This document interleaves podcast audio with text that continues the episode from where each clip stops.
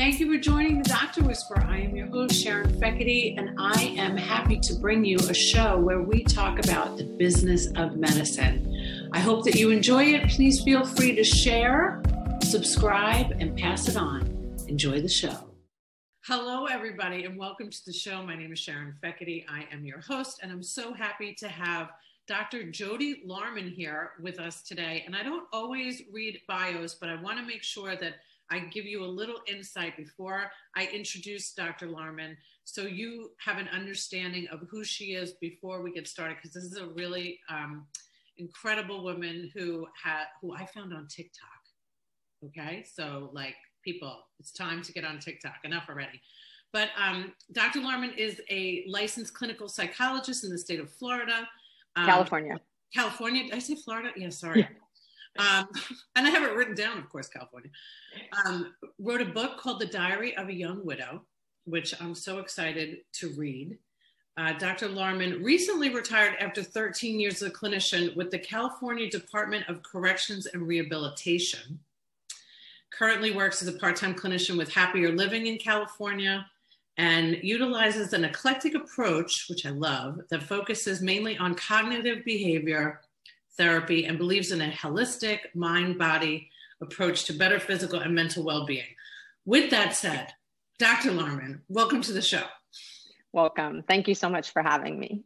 Well, I'm so happy that you're here today. And I'm so happy that you're on TikTok. You have uh, about 8,000 followers, which is incredible. Over 61,000 people have liked your videos. So please give the audience just a little um, background of like why you decided to join this wonderful world of TikTok, and then we'll we'll dive in a little bit more to your career in psychology. Well, once I retired from the state, I wanted to. My passion really is psychoeducation, public speaking, kind of less therapy, but more about getting people into mental health and reducing the stigma of mental health and teaching them about the mind body connection. So once I retired, um, one of my colleagues was on TikTok because she wrote a book and she was promoting it. And she asked me to do a live with her. And so we did a live. It was two and a half hours. It got thousands and thousands of views and she got thousands of followers. And she said, You need to get on TikTok.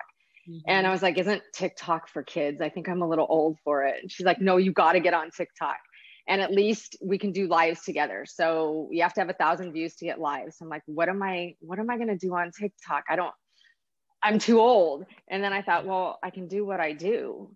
And that's psychoeducation and talking about different areas of psychology and working in the prison and mind body health and narcissists and on and on and on because it's limitless actually. And you just said something so, I mean, I hear this all the time. As soon as I tell any of the clinicians that I work with, you got to get on TikTok, they go, I don't know how to dance.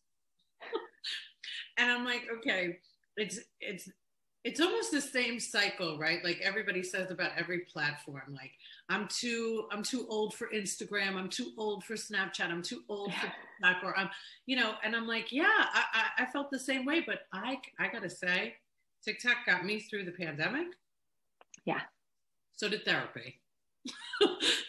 right. And my 12 step program. But TikTok was huge. and it was a great source of entertainment, but also a great new way of delivering information. And I'm so, so grateful that you are on that platform and that you are helping mm-hmm. so many people. It really is such a gift to all of us. So I want to make sure that you know that and that I say that publicly, that I hope you never stop.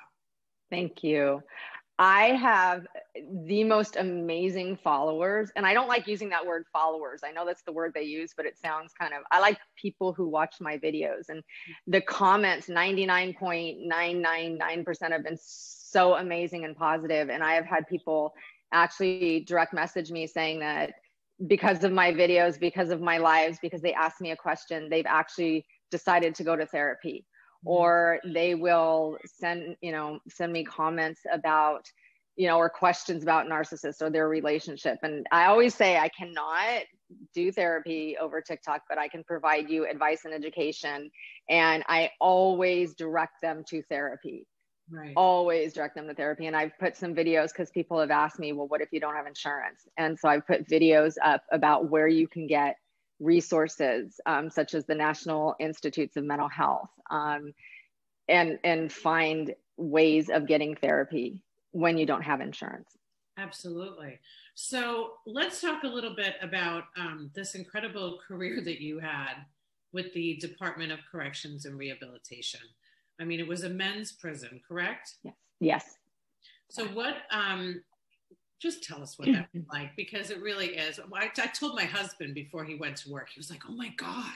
In California, where? What did you? What? Like he was so interested because it really is like it's fascinating to hear that you could work in a place where some people might view it as like you know the dregs of society but these are all people yeah. that need help yeah that need guidance so tell us a little bit about that career well i had i actually had some people say to me you know are you proud of what you do working in a prison with inmates? And i said yeah. Yeah.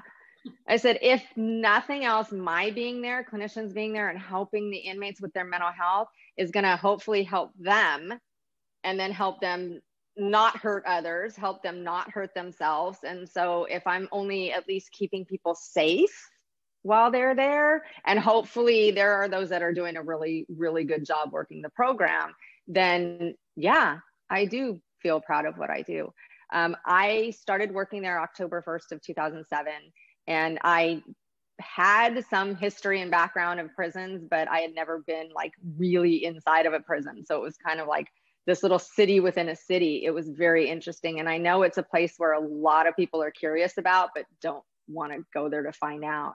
Um, and I've worked in every area of the prison. We were a reception center where all of the inmates from the county were processed through our institution. So I did um, assessments for mental health at the time assessments for mental health and assessments for developmental disabilities. And then I worked in our um, more severely mentally ill program for seven years and moved to our crisis bed, which is the most severe. It's the suicidal, homicidal, and gravely disabled inmates go.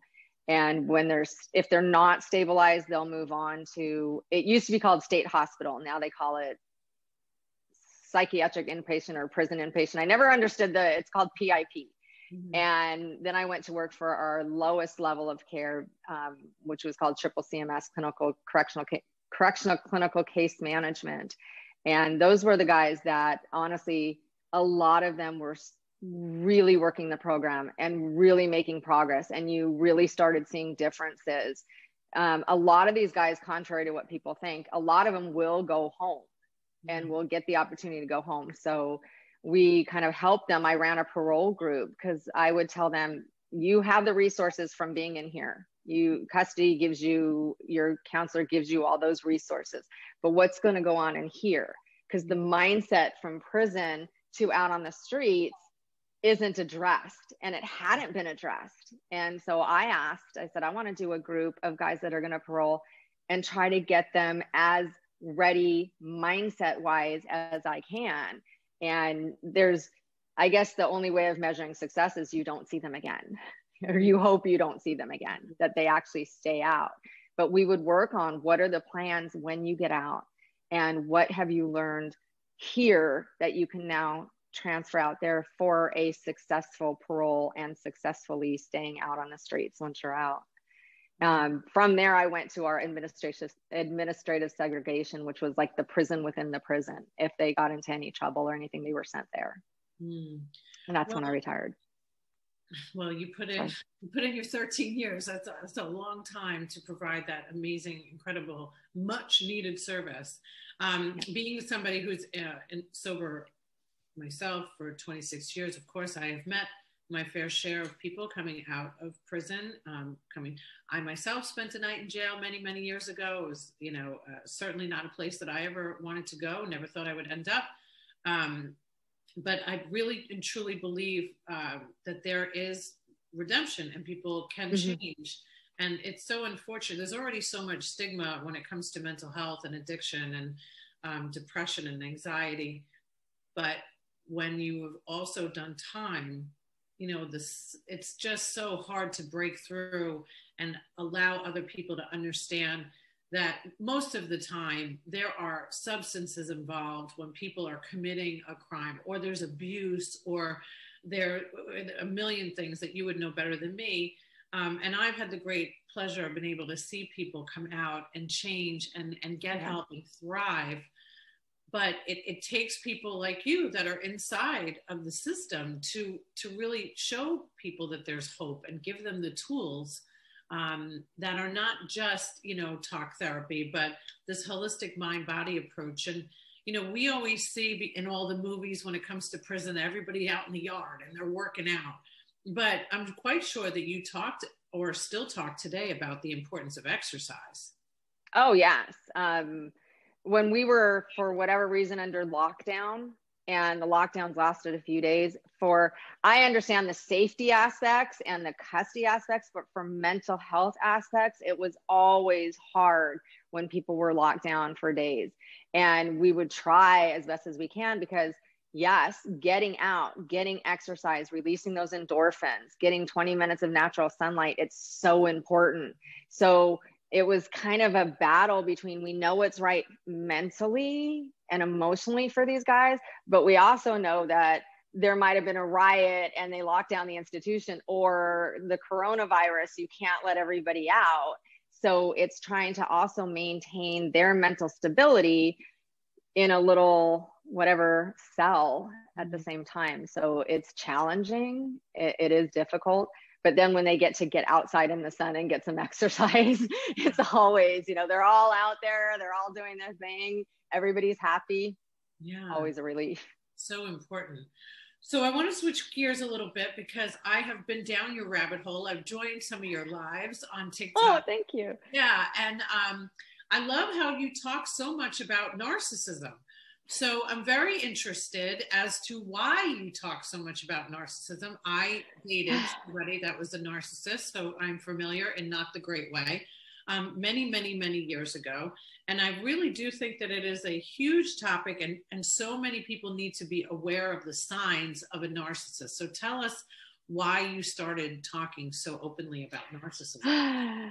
Well, for one, it is, and people do not understand the mental abuse of a narcissist is horrible. It's awful. It has driven people that I know suicidal. So I have the unfortunate um, experience of being in a relationship with a narcissist. Even psychologists can sometimes miss the signs. Mm-hmm. Yeah. Um, actually, my clinician friends that knew this person said that they were actually Asperger's. Mm-hmm. And Asperger's and narcissism in, initially kind of mirror them because the social awkwardness, the inability to connect, the dis- disconnect sometimes. But narcissists are doing it on purpose, whereas Asperger's are not. They don't mean to hurt you, they don't really know. So for years, I would excuse everything that he did as okay, he's Asperger's. Hmm. But once I learned the mask fell off and I saw the narcissism, nar- the narcissism that was truly there, it was like, okay, eyes open.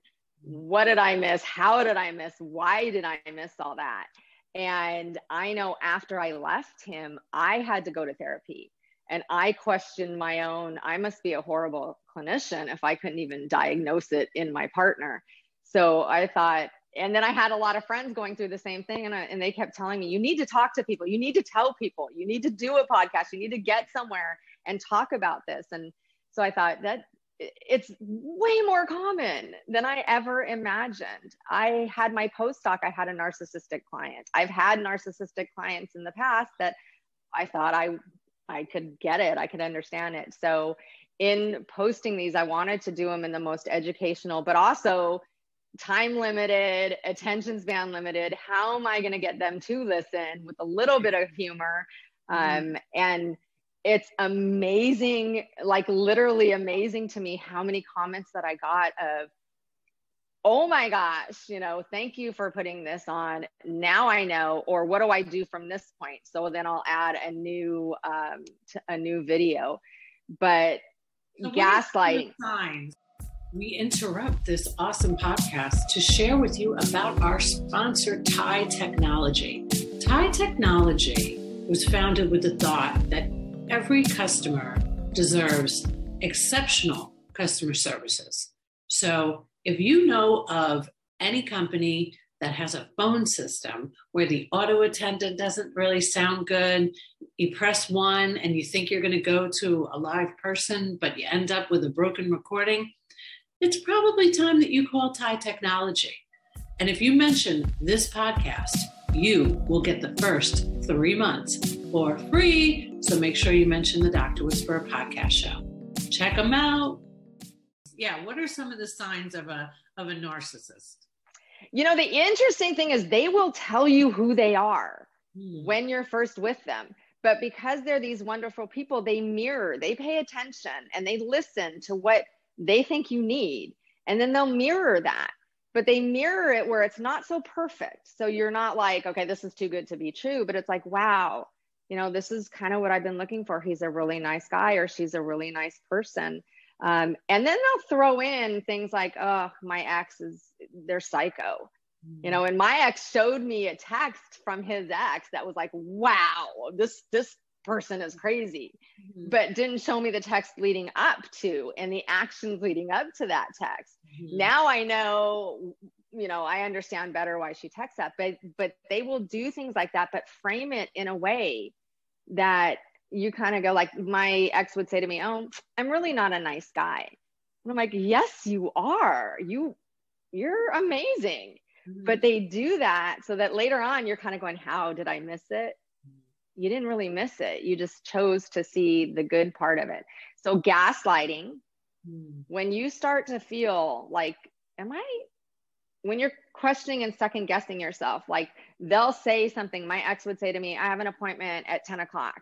And then at 9:30 I'll hear him say, "Yeah, I can work overtime. No worries. I have nothing to do." And I'm like, "Wait, didn't you just say you had an appointment at 10?" He's like, "I don't I didn't say that. Why were you listening to my phone call?" Hmm. I'm like, well, I mean, you were sitting right here. And then they start, they turn it on you, a lot of circular speaking to where by the end of it, you're like, okay, I guess I did do something wrong. Yeah, you did. Maybe I did mishear you. Hmm. So the gaslighting is a big one. Deflecting. If you call them on, like, I thought you said you would be here and you weren't, they will deflect. Hmm. It's never them, mm-hmm. it's always you, no matter what. Or if it is them, I did it because you made me do it. I didn't want to do that, but you you led me no choice. So I think one of the biggest signs is when you really start to question your sanity, and you will in the beginning, mm. but they'll do stuff that makes you be like, oh, okay, this is all good. So gaslighting, deflecting, mirroring. Um, I'm sure there's a lot more, yeah. but right now, yeah. Yeah, Those I remember my ex saying to me, um, he used to tell me that I was very insecure. He was he was cheating on me. Yeah, of course. so, right. So he used to tell me it's comical now.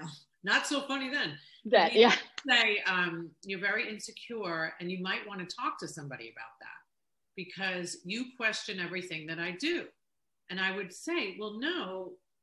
And I remember so vividly. I'd be like, no, you, you told me you would be home Friday and you would call me at eight. And then I called you and you didn't answer. And then I didn't hear from you until Saturday. You see what I mean about your insecurity? I started, I really did. I started to really believe that. So it's, it's very yeah. scary what they can do, very manipulative.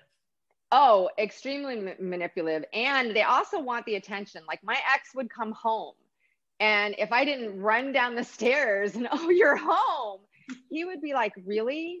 That's how you're going to greet me? And I'm like, You're here all, what am I supposed to do? Um, they will also, like, one time he fell asleep, he took a nap.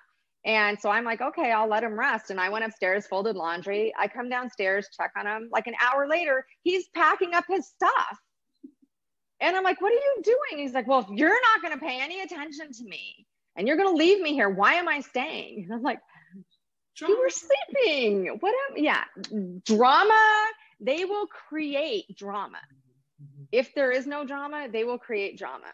Yeah. Um, my ex would be on the computer for hours trying to find his password, mm. and he would start cussing and yelling. And I'm like, "Your password right here. What are you typing? You wrote this password. It's lowercase. Why do you keep putting it uppercase?" Mm. And of course it's the computer's fault it's the password's fault it's everything's fault and it's drama and then it turns into i actually recorded i don't know why but i recorded one of our discussions mm. and after we split up i listened to the recording and i was like why the whole time i'm trying to convince him and he's in a whole other yelling at me telling me something else and i'm saying why don't you just listen to what i'm saying and i listened to this video and it or audio and it was 30 minutes long. And I thought, what, how did I get so wrapped up? Because listening to it, I should have walked out in the initial and not argued. But here I am 30 minutes later going, I don't understand why you're so upset. Mm. Still, that's alarming. Let me say this. And I, I really, I give you a, a lot of credit for, for talking about this because I, I work with doctors and have for over 20 years. And I of course, have the great honor of getting to know them personally. And so I'll know, you know, if they're in a, a tumultuous relationship or a toxic relationship or there's cheating going on or whatever it is. And they would never say the word, they would never talk about it because they would say, I would say, my God, it would be so helpful if remember you went through this issue or remember when you were addicted to opioids, you know how many people you could help if you if you shared that you too were human and that you as a human could actually make yes. mistakes or mix something because of love or because of uh, codependency or whatever it is. I really do believe that, and I remember distinctly the day that my husband asked me, um, he asked me, he said, Aren't you afraid that people aren't going to work with you when you release your book? Because you work with such high level professionals. I was like, Oh no. and mostly because I knew of how many in my own life, in my own career, in my own business, you know, suffered through the same thing that all of us as humans are suffering through. And the more that we share it and the more that um, we tell it, it actually, to me, it screams how healthy you are versus the opposite. The people that can actually admit that they too have not had this perfect, especially in your field of mental health, yeah. you know, um, and I have always been attracted when the one, and I'll share this one more thing, and I promise I'll shut up because this is about you, but I think this is a very important point my um, father's EAP counselor asked me if I was having suicidal thoughts, and I said yes, and only because he revealed himself to me that he had been a, a heroin addict. And I think it's very mm-hmm. powerful when we have people that can share their own uh, life issues. It will help so many more people, not the latter. So thank right. you for that. I want to. You're welcome. Thank you for that. I think it's very brave, and I think more people should do it. Thank you. Common. So now I want to switch gears to grief. Okay. Covering it all here. We got prison, we got narcissism, and now we're hitting grief. So I love that you wrote this book, um, uh, and I'm so sorry about the loss of your husband. Um, the book is called Diary of a Young Widow, and my mom lost her mom on her wedding day, and this is many, many moons later. And there's not a day that goes by that my mother doesn't think or find some sadness about losing her mom and so many people put this like time limit on how long somebody should be grieving and um, and I hope nobody puts that time limit on me because I got my dog laying under my desk, and I promise you, I'm going to be committing myself into some kind of rehabilitation center when he passes. So, can you talk to me a little bit about how we, as people listening to this show or watching this show, can do better when it comes to dealing with people that are dealing with grief? It's interesting. Yesterday, actually, last night, I did a live and it turned to grief because someone had commented they lost their mother to COVID. So, right now, sadly, I think there's more grief than ever. And what I tell people is, your you there is no timeline and no one can tell you how to grieve no one can tell you what's right no one can tell you what's wrong grief is so personal to everybody but experience it don't try to shove it down because it will come up. Mm-hmm. Maybe not now, but a year from now, suddenly you might break down. So let it happen. Grieve. And if someone you know is grieving, allow them to grieve and understand that they're grieving and ask them if, depending on how friendly you are with them, how close you are, hey, can I do a load of laundry for you? Can I do some grocery shopping for you? Because if you just ask if I can help you, people don't know. We and we don't want to bother. But if you ask specifically, hey, can I do this for you or that for you? And allow people to grieve, acknowledge, especially now, this is a really hard time. And even though someone may not have lost someone to COVID, it also does trigger other losses. Um, my friend, uh, my sister lost her father in law to COVID. And we started talking about our parents and the grief that we're going through. And so you kind of relive grief with every passing of somebody and allow that and don't discourage and don't dissuade and don't ever to me don't ever tell someone get over it and you'll be better you're gonna be better right. you'll be better and i tell people i am like me i am not better i'm different mm-hmm. i'm not bad but i'm just different so don't ever say i'll be better because my better is gone yeah but that doesn't mean I'm bad. So we adjust and we move on, unfortunately, and we learn how to deal. But don't ever think that it's gone. Don't ever think that people are okay now just okay. because it is gone. Right. Um, I think I learned this lesson um, after 9 11. I had a very good friend who lost her dad. And I would, because we were uh, best friends at the time, um, I had all of our group of friends calling me and saying, I don't know what to say. And I, I would say, well, please say something. Please yeah. don't. And, and everybody feels this was very common for people not to know what to say. But I do think it is very important that we start to learn what to say and learn what not to say. So sometimes, um, and I'd love to hear your feedback about this, but sometimes I feel like it's it's good to say i don't know what to say i just want you to know that i'm here and um and i would be i never think to ask somebody if you want me to go grocery shopping but I, thank you for saying that because now i will think about that. What else can people do or what else can they say? Because you know i i watch what people say online um, they're in a better place you know all the, the to me it's like a shit show man. It's like yeah.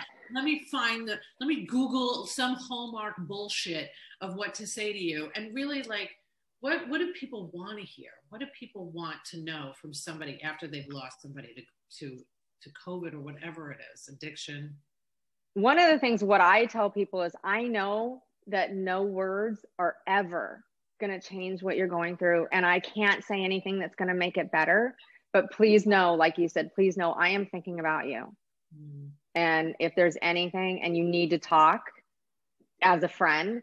And one thing that people are really kind of shy away from and are afraid of is, oh, let's not say the person's name or let's not talk about the person. And I know I want to talk about it. Yeah. So asking someone too, do you want to talk about it? Mm-hmm. If you want to talk about it, I'm here. Because that's one of the things that I really, people would say to me, why do you keep talking about it? You already talked about it. It's like, no, I want to keep talking about it. So be there and listen and let them know. If you want to talk, honestly, tell me stories. Mm-hmm. Tell me good things, you know, tell me whatever you want to tell me. I want to listen. I want to know. That's something to say. But honestly, you know, saying, I don't know what to say and I don't know what I can do. And I know I can't take the pain away. Right. But just know that I understand that you're you're grieving. I've heard somebody once said, don't ask the person to reach out if you want to talk because that person isn't going to reach out, right? Right. What is it, what is something better to say than that? I will say I think they want to, right? I think they're they're trying to do their best. Like mm-hmm. they want them to know that they're there, but they need to realize that like most people don't want to bother you. Yeah. Right? Yeah. Oh yeah. And my like when my husband died, when my mom died, a really good friend of mine came over and brought me some stuff, but then her friend's mom died. And her friend was my mom's age. And she was telling me about it. And I said, Yeah, I can understand. She goes, No, no, no, you don't understand. She was very close to her mom. And I was like, um, I was very close to my mom, and my mom just recently died, and she was the age of your friend. And I'm not saying one is better than the other, but do not compare. Do not say, man, you know, I really went through it. So, mm-hmm. so if you want to help someone too, because yes, nobody wants to pick up the phone. We're feeling like crap. We don't want to pick up the phone, but now we have texting. So you can send a text. You can leave a voicemail and say, "Hey, I'm calling to check on you." Mm. And I'll again, depending on how close a friend I am with them, I'll say, "I'm going to call every day to check on you." Mm. And you know, sometimes we'll talk, sometimes you won't want to, but I'm going to call you every day to see how you're doing. Yeah. And if you kind of casually know them enough that you can call, but not all the time, just give a call every so often and say, I just want to check on you. Do you need to talk? Do you want to talk? How are how are you doing is a very loaded question because they may or may not answer. Right. What's but sometimes, you know, what's a better yeah. question than how are you doing, right? I, I like what you said. I like what you said, Jodi. I like what you said about do you want to talk about blank? That person's name. I do think it's really important that we keep their memory alive. And I think most people do. Uh, so we're empathetic to it. Like most people feel like, oh, I don't want to bring them up. It's not like they're going to forget. They're not going to forget the person that they love. The person that they love is going to be with them forever in their heart and their soul. So, and I know that I learned this through, especially, I was very young when this happened um, to my, my girlfriend's dad, is that people go away after the funeral or after the wake and the family's there. And, you know, it's like three days have gone and we're done. We're good. Yeah. Showed up. So, what is, um, and I think, do you think it's okay? The texting is okay? You a fan of that yourself? I mean, I think it's a wonderful tool to be able to check in with the people that we love, let them know that we're thinking of them. As long as they know the person that you're texting, they know that they don't have to respond. I mean, even a K is fine. We all hate the K, but mm-hmm. even a K, whatever you can do that I want you to know I'm thinking of you and I am here and if you don't respond after a while, then I'm going to come and check on you. But mm. it's easy because there's times where it's like it's easier for me to just pick up the phone and say, thank you yeah. on a text than it is for me. Sometimes I'm too drained. I don't want to talk. Right. So at least, you know, I know when my husband passed, texting wasn't really that big, but the text that I did get made me feel good that, okay, some people, even if they couldn't come or be here, they were still thinking about me. I, I was, because I was young and our circle of friends, no one had ever passed away. My circle of friends literally, we would go out with these people every Friday, every Friday. The following Friday after my husband died, they were off doing their own thing. My life changed 180 degrees. I have maybe one or two friends that I that stayed because mm-hmm. they all didn't know what to do, what to say. It was uncomfortable being around me because I was grieving and I don't blame them on the one hand because it is uncomfortable. You don't know what to do and don't know what to say, but they were my friends. So, yes, people leave, people are gone, people are afraid of bringing up the past. They're afraid of, you know, oh, well, it's also uncomfortable for them if they knew the person. Like, I reminded everybody of my husband mm. and they didn't want that. And it was like, great. Yeah. Well, we all have to do it better right? These are yeah. hard things. These are hard things, um, but I think that it's it's great to have um, a resource like you've provided. Writing your own story um, in Diary of a Young Widow is really um, helpful. People want to hear how somebody got through it, how how people are, are functioning in their daily life and then also what to do. And you know we really we really learn the lessons sometimes unfortunately when it happens to us and then we go oh my god i wish i had been there for this one. I had no idea i was going to feel this way and i was going to be resentful because people didn't check in with me um, it's very difficult for a codependent. I'm a codependent. I'm a recovering codependent. So sometimes i'm a little too much and then i take on too much. So I, am aware of that. Um, but these things like therapy really really help. Yes. Mean, that's why we we here at the Broken Road to Mental Health believe strongly in the road of therapy. So I want to say thank you. Um, we're going to put in the show notes every place that somebody can follow you. We look forward to the future Audible book that we might see down the pike. You'll let me know. Yes.